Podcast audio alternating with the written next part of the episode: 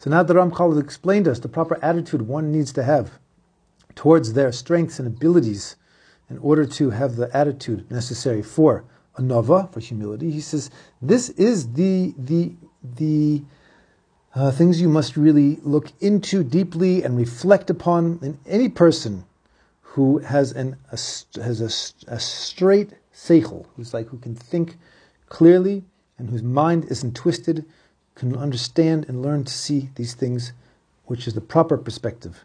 And when a person clarifies this for themselves, then a person can truly be called an anav, a person of humility, because inside of inside of them they are truly humble. Meaning it's not an act, it's not a show. It's they really understand, they see themselves in the proper perspective, they see their strengths, abilities, talents, um, brains, everything in the proper perspective, and so therefore they truly are humble people.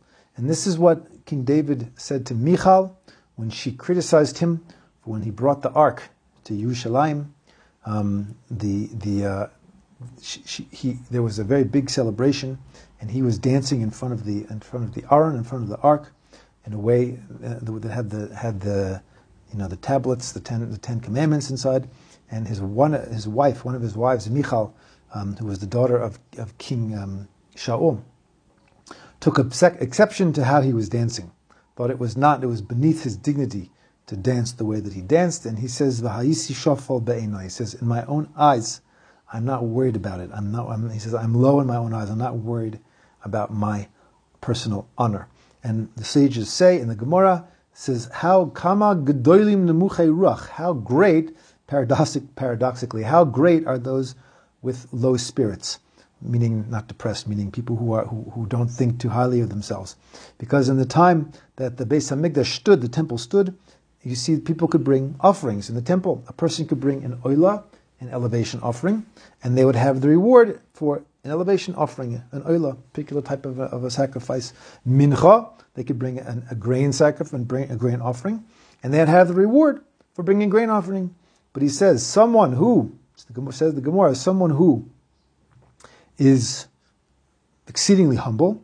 So then the way that Hashem looks at it, as if that person brought all of the different sacrifices, all of the different offerings. Because it says in Tehillim, Zivche Elokim Ruach Nishbara, the offerings to Hashem are a broken spirit, meaning someone who has broken their arrogance and sees themselves properly. Okay, and this is the praise of all of those who have humility, um, meaning that they are humble inside, in their hearts, and in their thoughts. Okay, so but let us not make a mistake on a, for, on a, for, on a couple of a couple of uh, couple of reasons, couple a couple of possibilities. Number one is uh, understand that the Torah calls the Moshe Rabbeinu the humblest person who ever lived. Okay, the humblest human being who ever walked the face of the earth, and at the same time he was the greatest human being ever walked the face of the earth, the greatest prophet.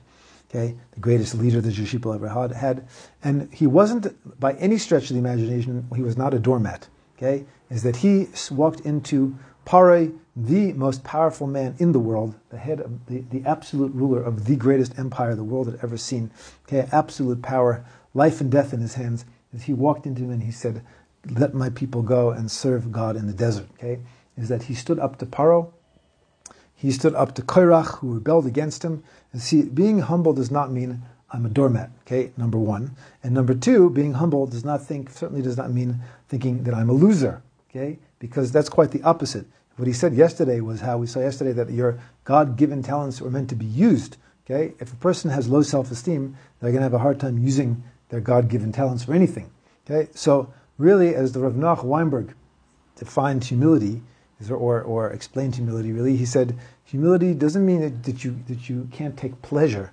in the amazing abilities that God gave you, even if you're a very talented person. But he said, take pleasure, not pride. Okay? Take meaning to take pleasure in the fact that Hashem gave you um, that, he, that, he, that He gave you brains. Take pleasure in the fact that Hashem gave you wealth. Take pleasure in the fact okay, that Hashem gave, gave you um, you know certain certain talents and personality traits. Whatever it is, to take pleasure in it, but don't take pride. Don't take credit for it. Understand that it's a gift and that it's meant to be used for specific things to do good in the world. If I take, I, am certainly allowed to enjoy it and appreciate it. I'm not supposed to think I'm a loser, I'm, and, and, but, I, but I'm not supposed to take credit for it and use it as some justification for how great I am.